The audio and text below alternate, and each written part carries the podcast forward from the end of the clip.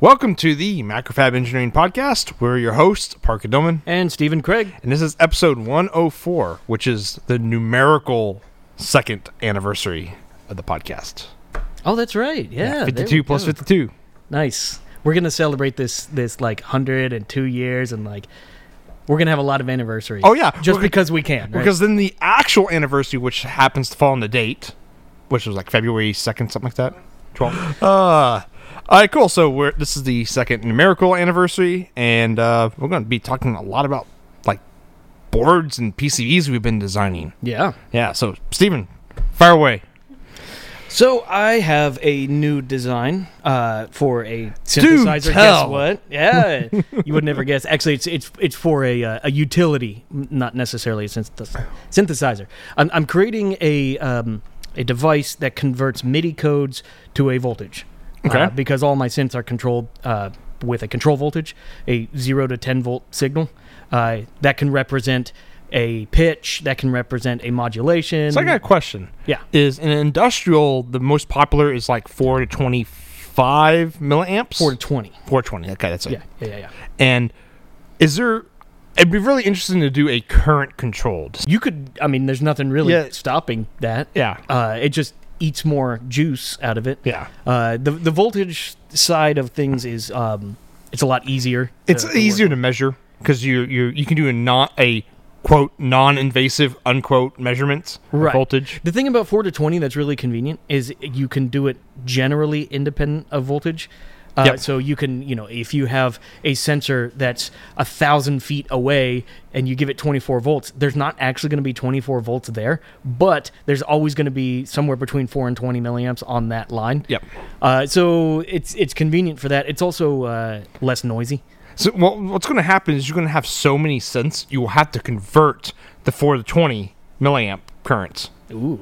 So that way you can run your long links of cable when you need to hook up that one special oscillator that you That's want. that's like in the next house. yeah, over. next house over. you know, at that point, you, you start getting real fancy and you do four to twenty with heart control. Uh, Oh, with- like- like the digital current yeah. where it switches on current, and that's a, basically it. You're going voltage to current, and then current to a digital signal. Yeah. We're gonna inception this I've actually never heard of that before. That heart sounds control. cool. Yeah. yeah, yeah. It's uh, basically uh, so heart control's a really interesting one because it sort of doesn't make sense if you think about it. But since the industry is so uh, slow to change uh, technology, f- since four to twenty is so ingrained in the knowledge or in in our industry, instead of converting it to a voltage signal, they made a digital current signal. And, Mm, okay. And so you can the thing is you can still do regular four to twenty, and you can ride a digital signal on top of that. Gotcha. So- oh, so it's like you're pulsing the current. Yep. Okay, that makes sense. PWC or what? How Pulse width current. pulse with current. Yeah, It's probably a thing. It- it- I guarantee you it is.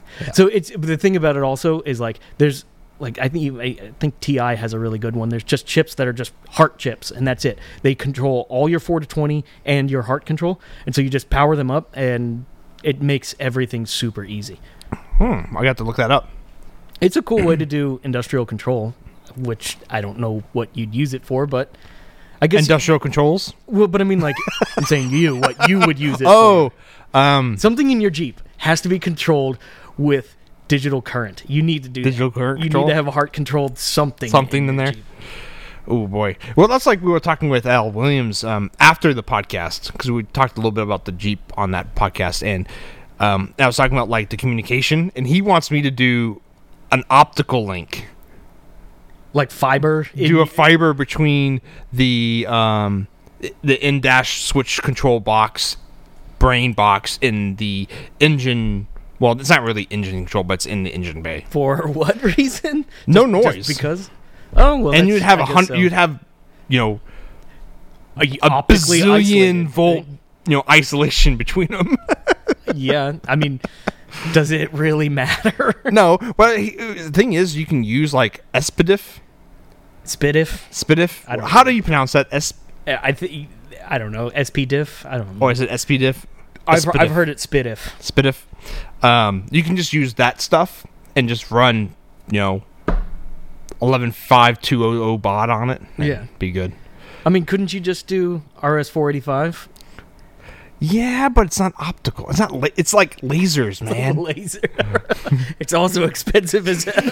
it's not in one-offs. It's not too bad. Sure. If, if you're like doing this for like selling it and to like other Jeep people, yeah, you wouldn't do it. But if you're building one-off, it's like okay, it costs an extra ten bucks. Well, I Ooh. suppose you, as the user, would be isolated uh, by a ton of optical isolation. So there's Yeah. there's no chance of getting a bad shock.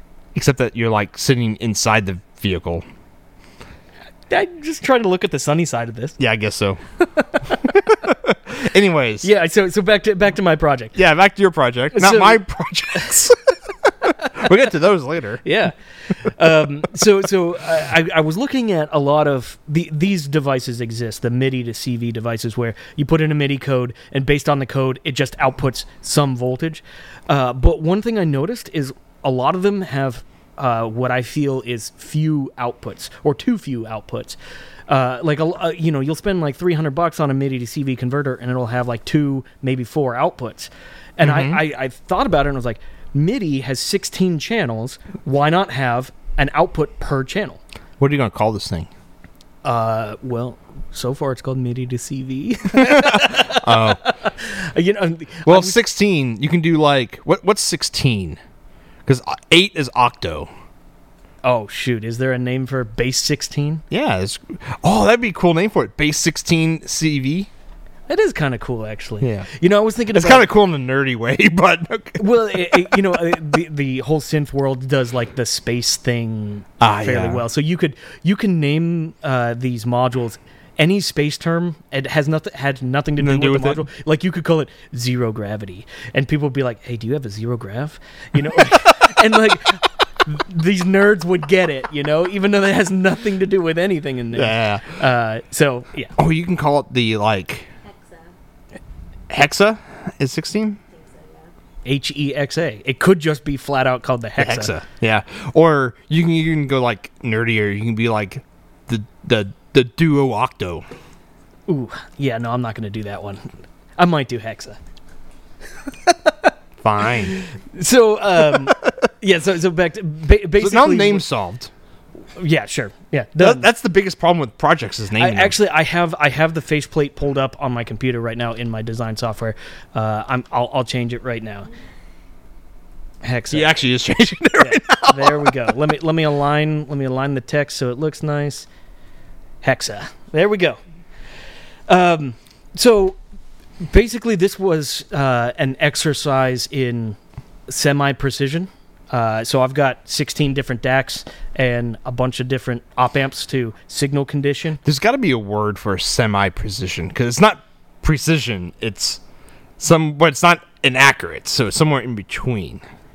What what what, uh, what's what's a good hexa precision? That's Hexa there- There precision? we go. It could be. You could say it's like um, it's a suggestion. well, the, the, the- okay. So the thing is, like, you have to be The within voltage- like a specific range with each of your voltages, or Yeah. your pitch will be off. yeah. But that range is fairly wide. Uh, it's, I mean, it's, it's fairly close. Like, uh, it, uh, you got to be within like eight millivolts, uh, or uh, four plus minus four of your target voltage. That's pretty tight because when It's- you're talking it's about tight, like you know a cheap LDO is going to have like a ripple of 10 milliamps. Right, right. So So you have to have you have to have quiet power. You have to have a really good voltage reference. You have to have a DAC that you you know all the errors in it, uh, and then my output has to be zero to ten volts. But my DAC is only a five volt DAC with a five volt reference, so I had to put in a, a, a gain of two. So I had to have an an, a, You- an op amp that's accurate and a gain on the op amp that's accurate. and your yeah, I think the biggest thing with this this I guess project is going to be the power. yeah, is because you need because you have that especially with that gain of two you're going to be doubling whatever ripple your power rail is Uh, sort of. Yes, if if that leaks into the signal. I mean, Yeah. So so uh, an op amp's going to have a um uh what's it, what do they call it? Power supply rejection ratio PSRR. yeah, yeah. So yeah, it's going to have that. But yeah, if it leaks in somewhere else, then yeah, you you you will. So you know, four millivolts is not like it's not like NASA grade, but No. it's not. It's also not necessarily the easiest thing. Y- In other words, you're not going to get that from just like a breadboard and Yeah, yeah, yeah. and, and a microchip. You, DAC. you, this is pretty much you have to lay it out on a PCB to make it work well. yeah, exactly. So I'm doing a four layer PCB on this. Idea. What's that? A pro level breadboard. What is it? Four breadboard stacks? No, on it top of each uses super. No, it's liquid nitrogen chilled. Oh. And so the connections are s- are superconductors. Superconductors. and so you have no loss in your connections. other. You get right on that. yeah. that, that sounds You know, actually, that sounds affordable. this doesn't. Actually, it's not. It wouldn't be that hard to do. Just a whole bunch of liquid nitrogen pumped everywhere. Yeah, so you would take a breadboard and then put a dielectric underneath it so you couldn't short out anything. And if you if anyone's ever like actually peeled breadboards off of like whatever substrate they're on, the backs of them are all exposed. So you can see all the the The contacts. The contacts, yeah. Um and so what you can do is just slather that with some dielectric grease and put it on a block of copper and then in the block of copper run your liquid nitrogen through and just like super chill it.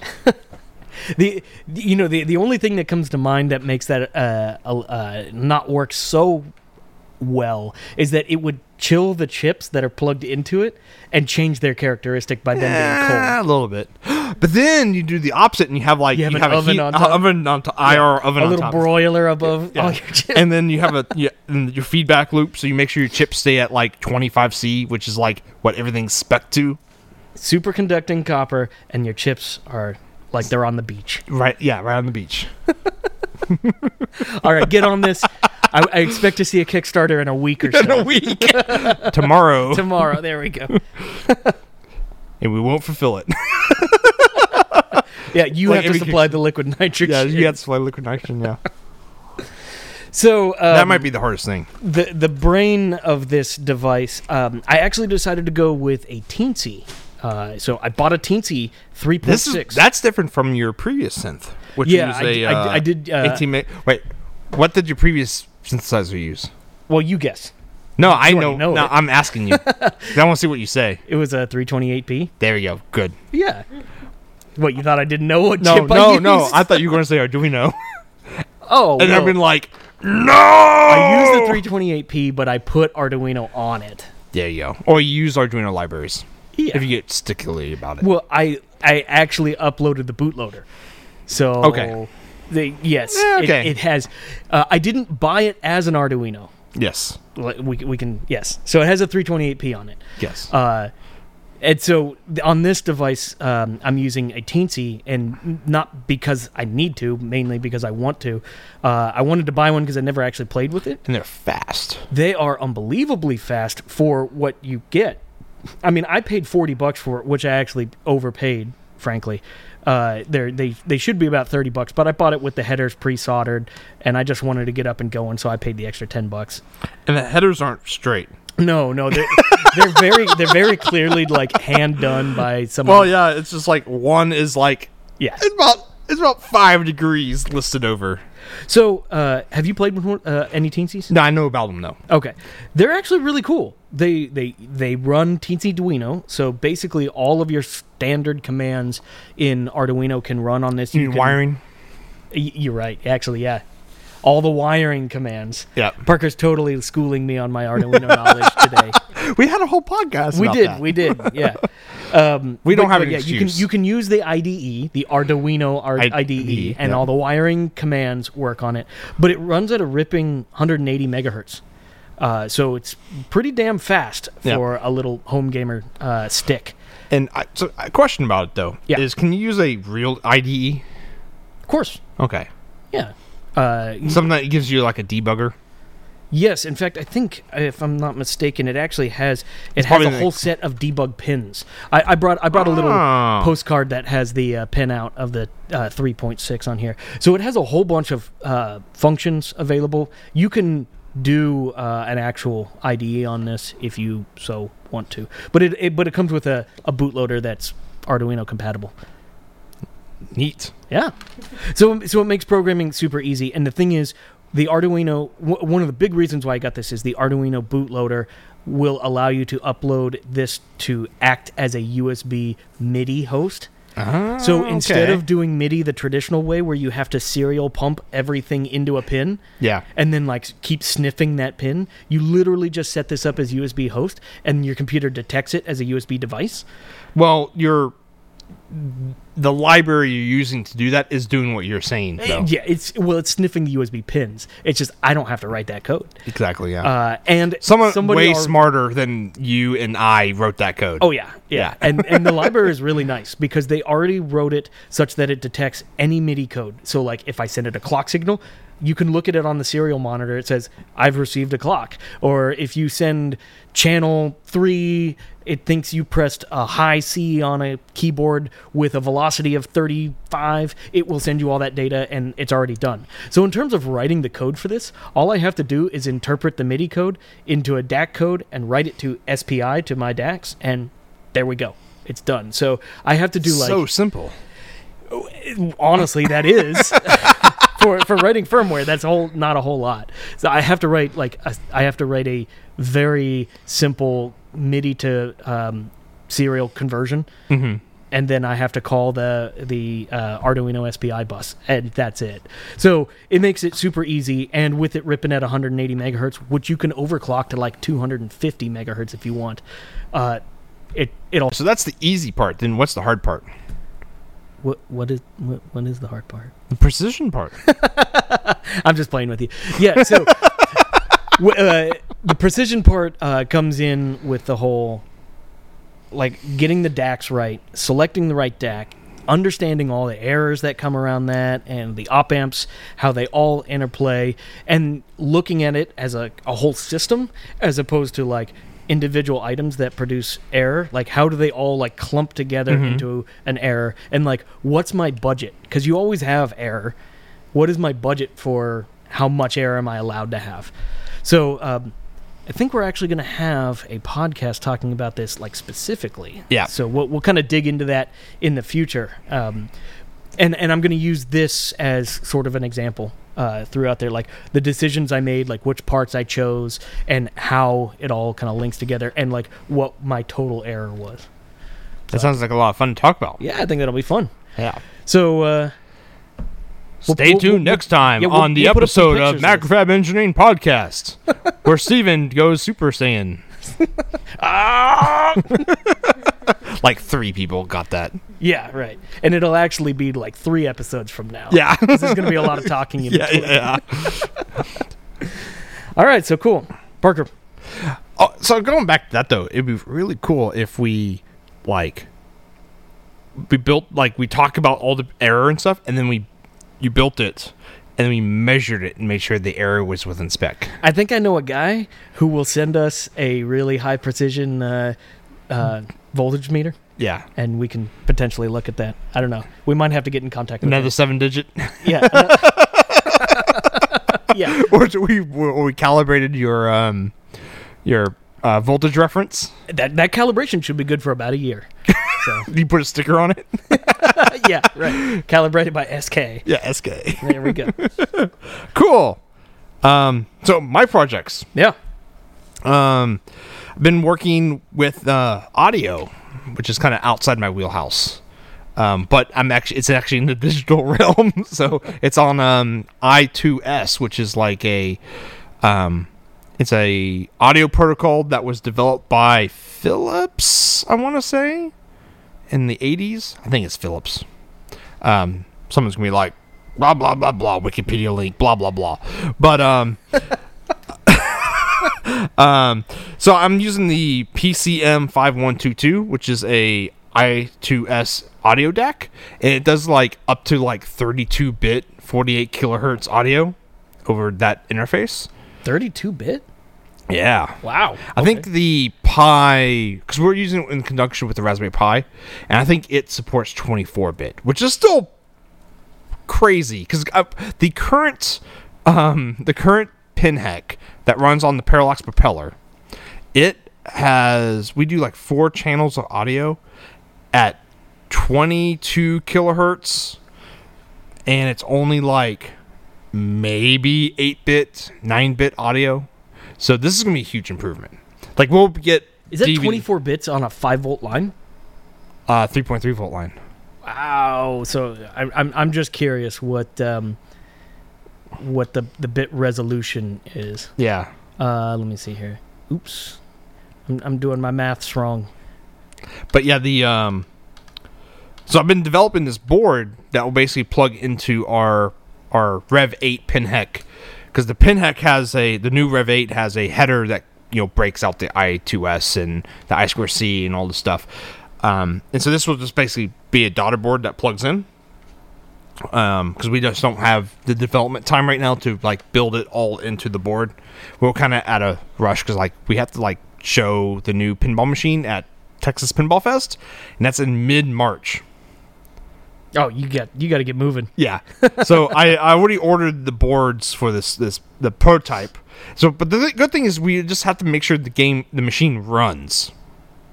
And with like almost production level stuff. So we have some prototypes. It's got to make some noises. yeah. And it got to play and stuff. So yeah, 24 bits on a 3.3 volt line is about 200 nanovolts per bit. No, it's digital. Oh, my bad, my bad. I thought you were I thought you were No, doing no, no, quantized no, no. 24 bits. No, no, no. It's it, no, no, no. It's um digital. So you're spitting 24 bits times 44 kilohertz is what your sample rate is. So I got you. I got you. I thought you were breaking a 3.3 volt down. To no, that no, no, level. no, no. That'd be crazy. Yeah, that would be crazy. That's why I was like, oh my gosh, I got to calculate this.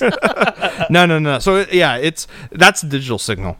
Um, and so yeah, I built this little board and I started um, looking at example boards that use this chip as well. Like there's a board that's called the um, and I didn't write it down. It's the Pi Five Rev Two something like that. And basically it's a daughter board that plugs into the um, Raspberry Pi, like Model Three. Um, and it's like half the board is like through hole. And the through hole parts are film caps. And they like film capped everything. Like if you look up like they're I can't remember what brand they were. Um, I mentioned them to you. They're like that They're low the- cost brand. They're the uh, are they the ones the little red Wilma. boxes? Wima. Wima. W I M A. Yeah. So the, they have Wema caps all over it. They have uh, Nikon Fine gold. fine gold caps, um, and they have precision audio resistors and shit all over the board. Man, they subscribe to the wank. and it's all through hole. And I'm like, I'm not doing through hole. I'm like anti through hole. So I started designing the board for surface mount only because just assembly is so much faster. Um, the fact that you, if you do all through hole, I mean, do all surface mount, there's like zero post, you know, reflow oven processing, which is awesome for terms of getting your, you know, production out the door. You basically cut like a week off your low volume run um, oh yeah, there it is. PiFi DAC Plus V2.0 is what it's called. Um, so I started looking at film caps, right? And S&T film caps are really hard to find. And they're not cheap. They're okay price. I didn't think they were that expensive, but the main thing is, sure, you can go on a Mauser and click film caps SMT, and it'll be like thousands. But the trick is, you have to go into their data sheets and look at their reflow temps, because film is a polymer. F- Polymers don't like to get really hot, so that's why most of the film caps you see are through hole. Yep. Because through hole ones are very inexpensive because they're very easy to make, whereas the SMT ones have to handle the reflow temps. Even if you're doing lead free, it's still 10 15 celsius at peak temp and if you're talking lead free it's like 255 so i found some phillips makes some um, caps ech u1 series um, so i'm going to try those out and i decided to make three different versions of this board same layout um, but i'm changing up some of the parts on each version so there's an a b and c so a is like the most expensive version. It has all audio grade everything on it. The wank version. Yeah. So I, I I'll, I'll post a schematic with some circles on it. Um, you want to pull your Oh yeah, schematic yeah, out? yeah. No, Yeah. uh, P- Parker yeah. gave me handouts. So if there's um on that schematic, uh, there's bypass caps and there's the audio caps. Mm-hmm. So the audio signal goes through the audio caps, and the bypass caps are the caps that are really close to the chip. Um, and so in the A version, all the capacitors and all the resistors are audio grade stuff. And I'm using like thin film specific for audio resistors. And I'm using film caps for everything besides the bypass caps. And the bypass caps, I'm using fine golds. Well, the SMT equivalent of fine gold from Nikon. I can't remember what they're called. Oh, they have they have a surface mount fine gold version. No, well, unfortunately, they're not gold. Oh, okay, but, But do they they're- say they're audio grade? Yeah, the audio grade stuff.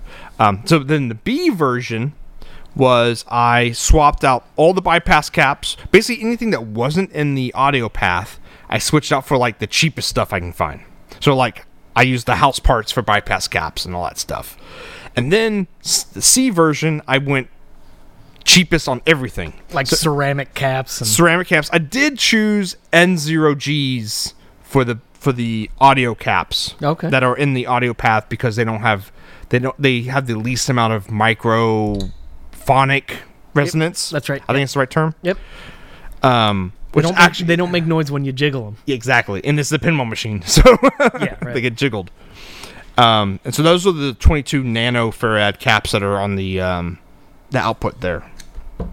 Hmm, those are actually fairly large. Yeah, The, the funny thing is, those um, C zero uh, C zero and uh, Gs are actually they're kind of expensive. COG? Yeah, COG is the best um, temperature coefficient yeah. that you can They're- get they're for pretty, a cap. They're pretty expensive. Yeah, yeah, yeah. Like Y5R and X5R, those are like X seven R is X7, what I yeah. usually do use. th- those are tw- like across the whole list. I can't remember the exact list, but those are uh, like C- COG is is the best uh, that Yeah. you can get, and and when it comes to like stability over temperature and stability over like microphonics and things like that, COG. But you're always going to pay more for those. Yeah.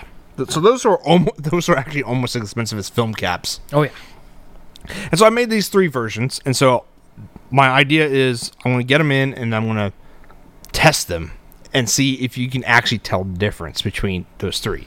I'm going to bet you they all sound the same. And so we'll just pick the cheapest one. Well, okay, so I, I'm, I'm going to agree with that with a, s- a- a slight caveat, w- uh, just because I do believe that you could potentially hear the difference. But if you look at how few components are actually being changed on Yeah. this, like if you had like a multi-stage amplifier with lots of gain stages that each had their own capacitors in it, you'd probably hear a difference because you have more components affecting it. But you literally only have a couple of caps, and most of them are power. Yeah, there's four four bypass caps, and then there's um there's two output resistors Yeah. and two output caps. Yeah, you're not going to hear a difference. I bet you actually changing the connector would be more beneficial to the overall performance. Probably. Um, so we're going to give that a shot. And the, the reason why is I'm actually writing an article or a series of articles for our blog here at Macrofab.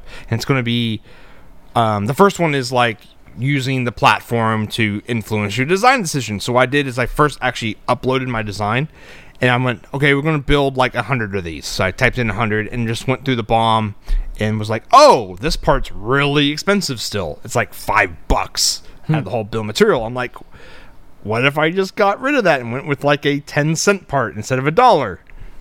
And so that's how what influenced this um, series of ABCs. So we'll give that a shot. Shoot, you could do the old trick and and knock off bypass caps and see if it still works. Oh, that's that. What was that called? We were talking. Oh, man. And Chad, I was talking about that. I can't remember what that. There's a term for that. That I didn't know that had like a, its own kind of It does have its own term. really. Yeah. And it, it was a. Um, it starts with an M. Uh, I- And it's that guy's name. Murphy? No, that's n- not Murphy's Law. it was an engineer. He was in the 70s, 80s, and no, it was in before that. He w- he he did um, tube TVs. So this would be in the 60s. Wouldn't he chop off caps? and he noticed that his engineers would over-design circuits, and so he would pull parts out of the tube TVs until they stopped working, and then put that part back in. and Just right at the edge of working. yeah. And bec well, because most TVs were sold in cities, and so they didn't have to function out in the, you know, middle of They're- nowhere. They're, going to be at 75, 76. and so they're going to degrees. be really close to the towers. And so you didn't have to have a perfect gain set up for your antenna. Yeah, the engineers were just being engineers. and Yeah. They're like, overdesigning okay, this stuff, TV would basically work anywhere on the planet. instead of just in the city. Right, right, right. Yeah. Well, and and you got to remember your end user is beating the hell out of a steel ball as it bangs into a bunch of stuff. Oh, we're talking about pinball, not TVs now. Well, that's what I'm saying. Your end user. Yeah, yeah, pinball. So, like, they're not going to sit back and be like, man, I can really tell that he used a film cap in there. Yeah. It sounds awesome. Yeah. so that's why I did pick though. I, I didn't want. Um, I, I did pick N zero Gs just to get rid of you know microphonic stuff. But so we'll give it a shot. See what happens. Um. but yeah, the big thing was over hundred units. The difference between A and C. So A is like the most expensive, and C was the cheapest. Yeah.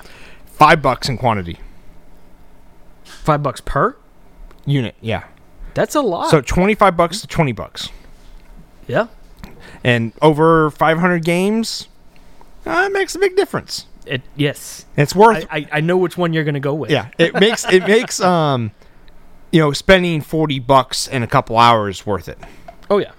so because that's uh, you know another prototype run was 40 bucks um and then the pinhead rev 8 prototype is i was out on the floor earlier today and i saw the prototypes the s&t is all done um the color didn't turn out exactly how i thought it would because i went clear solder mask and i put blue silk didn't look that good What's it look like? I need to go see it. I haven't- I um haven't it's seen just hard to read the silk screen it. Oh, okay. I thought it'd be a little bit more clear, but the blue kind of muddies with the yellow, the FR4 bit. So, Yeah, yeah. yeah. They look cool though. So it goes back to being green. No, well actually we use um for our boards we use matte red That's right. Yeah. with a white solder mask, uh silk screen. Um we were actually thinking about doing a matte purple. Al Scooper. Do the. Oh, okay. No, oh, oh I think you're saying Macrofab was doing. No, no, no, no, no. I was Our, about to say like our Rev O's 8 Park. No, no. Our Rev 8 Penhex will probably do uh, like a matte purple color to go with the the, the Al, theme. Al Scooper theme. Cool. I always like doing like like when we did Jetsons, the Jetsons game, we did like a blue board. Yeah. So, and then for um everything else, like Rob Zombie w- was when we did the like matte red because it looked like blood. It looked really awesome. That's actually my favorite. I wish I wish we at MacFab we didn't do gloss red. We did matte red because it just looks sick. But it costs a lot more than just the gloss red. Because it's all custom. Ju- uh, rule of thumb that I learned the hard way: uh, don't do matte black and red uh, s- um, silkscreen. Yeah, because it just doesn't. You can't read it. And No, it, what it ends up is you get you get uh, a muddy b- black, uh, like a like a Yeah. like a, a matte black and brown, yeah, and you cannot read it. yeah. And I would recommend not doing matte black or like a, or white for prototypes because prototypes. The good thing is you want to see the traces Yep. to figure out like oh we need to like cut this trace or like splice something. You cannot see them on white or black solder mask. It's a pain in the ass. You just can't see them. Yeah. Um, so that's actually where I went with clear. I think for all our spooky pinball prototypes, I'm just going to do clear from now on. Because it's just like, oh, that's the trace right there. well, and and it's like incredibly easy to know that's prototype, Prototype. not and- production. And, then production, you switch to color out. yeah, right. So, yeah. Cool. I can't wait till get that done. So, Sounds like there's a lot of stuff spinning up now. yeah. A lot of projects. Um, so, yeah. Then we'll go on to the RFO. We'll spin right into that. Right? Cheers. Cheers. um, so, we only have one RFO, but we have kind of like a kickoff question after that. Okay. So this RFO is the PT8A2514A. Sounds exciting. It is exciting because it's a toaster controller. this And is you gave me the data sheet. this is for one of the coolest like single use parts I've ever seen in my life. it. Yeah. Um, I think one of our friends in the Slack channel posted this. So- Made by a company called Paracom. I think Diodes Inc. makes them. Oh, okay. Um, I think they bought Paracom or something like that.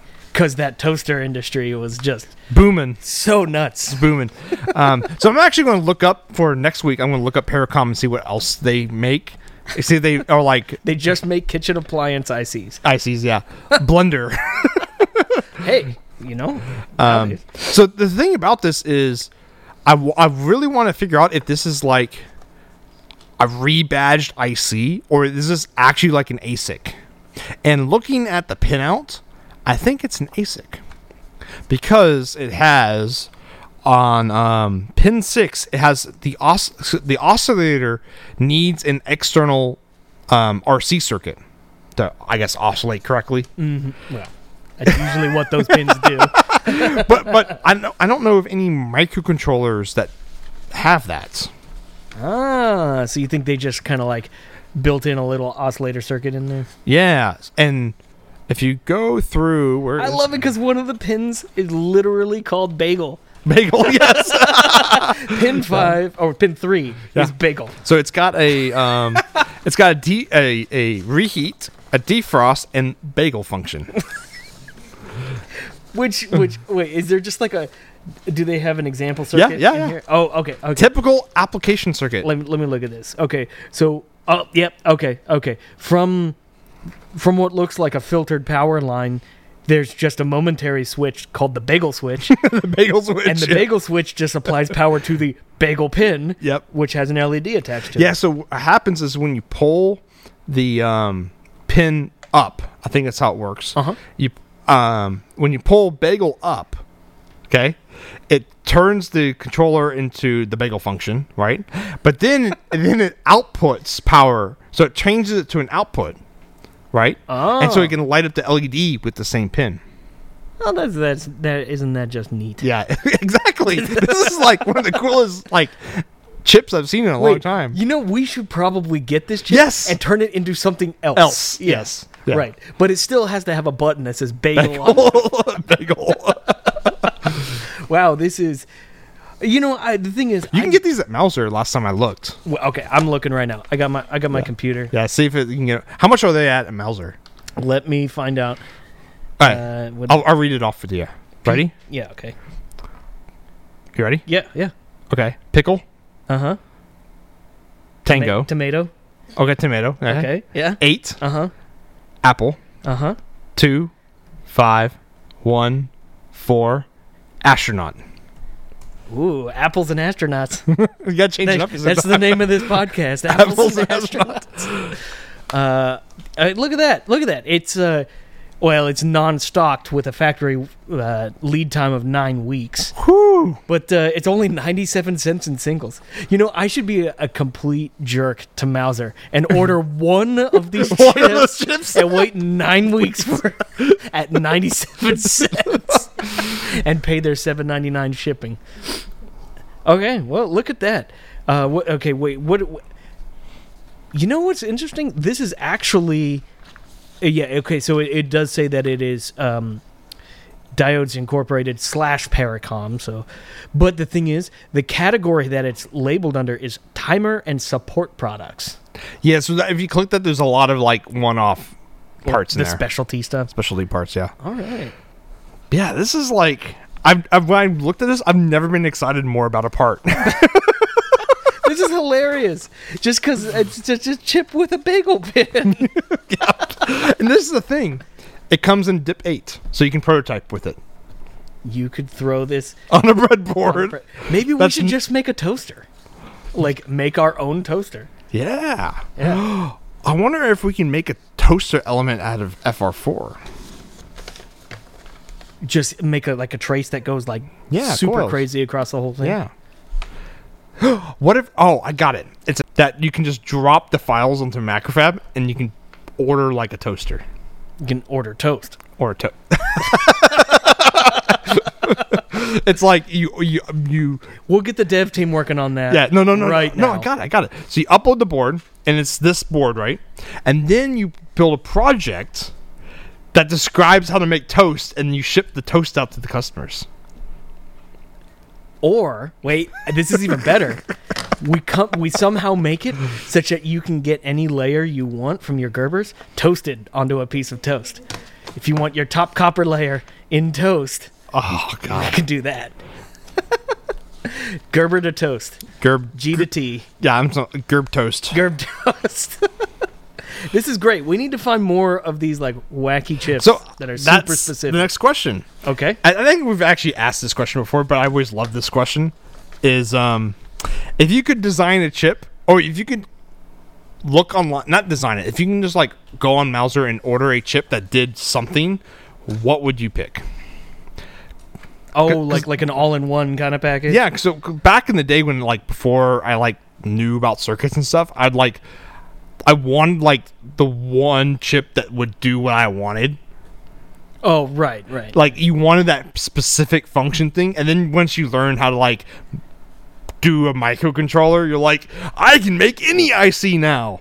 right. You you mean the point of Yeah, any a microcontroller? microcontroller, yes. Um, so yeah, You know, wait, wait. uh, Actually, so I wonder how hard it would be to emulate the toaster controller in an FPGA. Now, really easy. that- probably like ridiculously easy. Yeah, except it'd be like twelve dollars instead of 97 cents. cents in singles. yeah. Okay, so wait, wait. If uh, let me look at. The, I still got the page up. If you were going to do like I don't know, twenty five thousand toasters, which is uh, probably a really low amount Yeah. of toasters, they're uh, thirty cents. So you're probably talking. You contact Paracom directly. You probably get like twenty cents. Yeah, but If they're you're building, they're- like, a but, but I million bet you toasters. Paracom. Yeah, I bet you Paracom's also like, how many millions of toasters do you want to b- build? You know, Three three, three. units.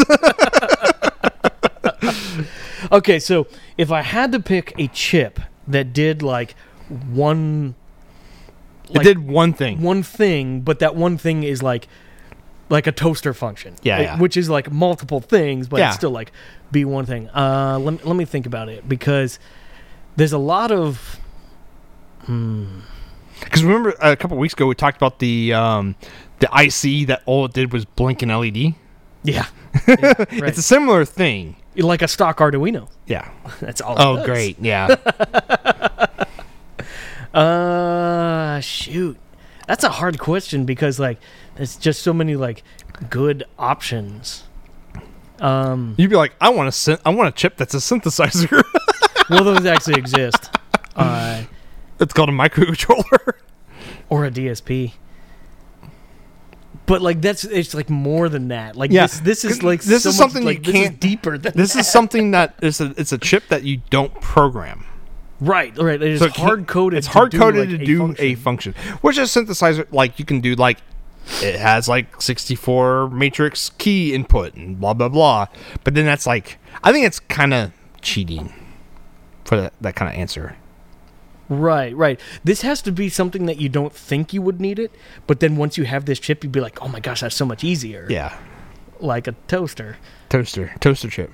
Yeah, I like my blender thing. like or like an all-in-one blender Yeah, that has like what speed control. yeah. So you and- had speed control and all the buttons on the front and all that stuff. yeah, Maybe feedback for the motor. maybe like a temperature controller for a fridge or something like that. Yeah. That's not like super magical though. No. Not like a bagel function. No, not like a bagel. That's, that's the thing is like you can do a microwave. Oh, so this is the thing. I had a microwave. This is really weird. I had a microwave before that had a dinner function. Really? Yes. You just said dinner. Dinner. And so you press, you put your f- so it was for reheating food. It's that's the hardest thing about reheating food is like getting it to the right temperature. yeah. And so you just toss your food in and hit dinner and it would reheat whatever it is perfectly every single time. wow. But it had I think the magic was it had a rotating, you know, thing in it. yeah. but it also went side to side. Oh, So it went like four inches to the left and four inches to the right and spun. that's fancy. It was really fancy.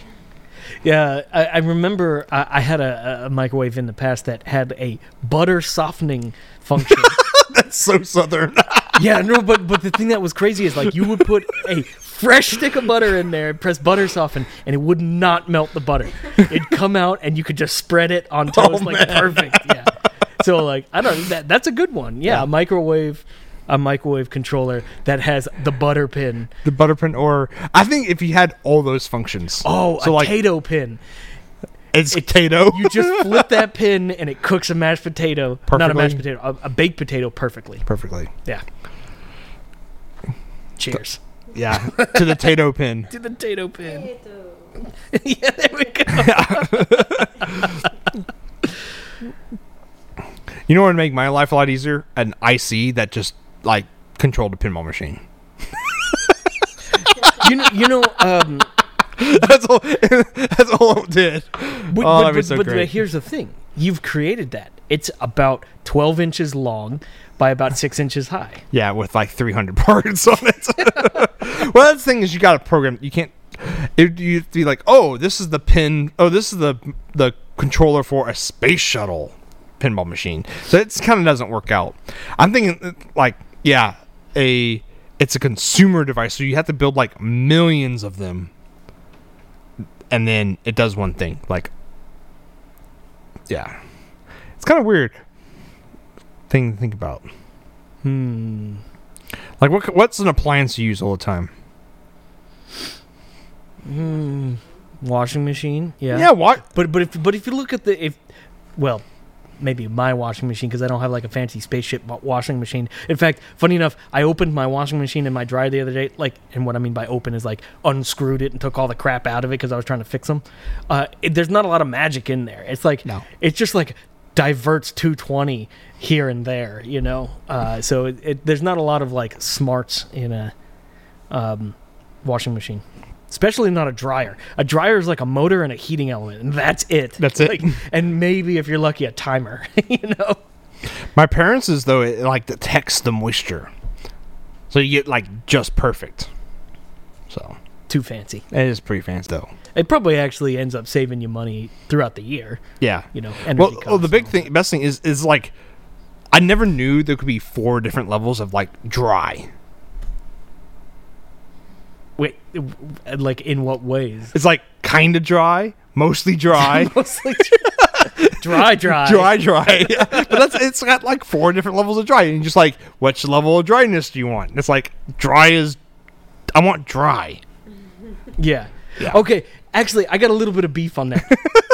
and this this goes towards engineers. Uh, this is not just a washer and dryer special here. Uh, this is this goes towards engineers. When it comes to like labeling and like doing your front panel, uh, and the, the the the things that people are going to interface with, like have it make sense. And and here's a great example. My washer at home has four settings in terms of the size of the load. It goes small, large, extra large, and super Super. okay, small and large sort of makes sense, but those are the two smallest ones. and like, what is a super load of laundry? I have no idea what a like when super you load. just go to McDonald's. yeah, I'll, I'll drop a super load at McDonald's. Oh man. no, like, just give me small, medium, large. Like that makes sense to me. Large should be like I fill the entire tub with clothes.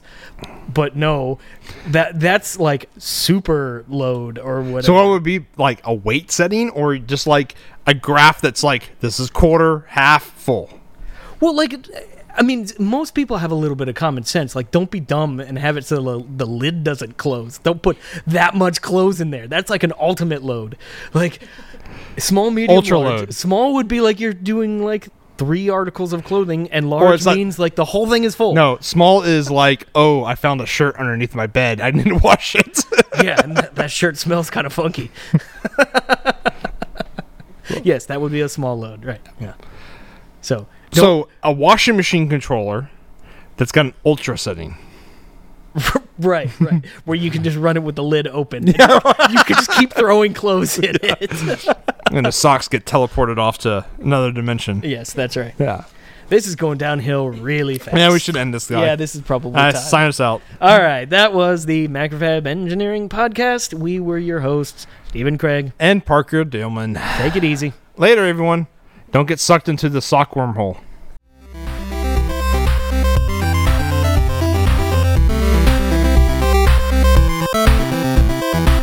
Thank you, yes, you, our listener, for downloading our show. If you have a cool idea, project, or topic you want Steven and I to discuss, or a really cool idea for a one off IC that does one thing, tweet us at MacFab or email us at podcast at MacFab.com. Also, check out our Slack channel. If you're not subscribed to the podcast yet, click that subscribe button. That way, you get the latest map episode right when it releases. And please review us on iTunes. It helps the show stay visible and helps new listeners find us. And MacFab is hiring. Click that link.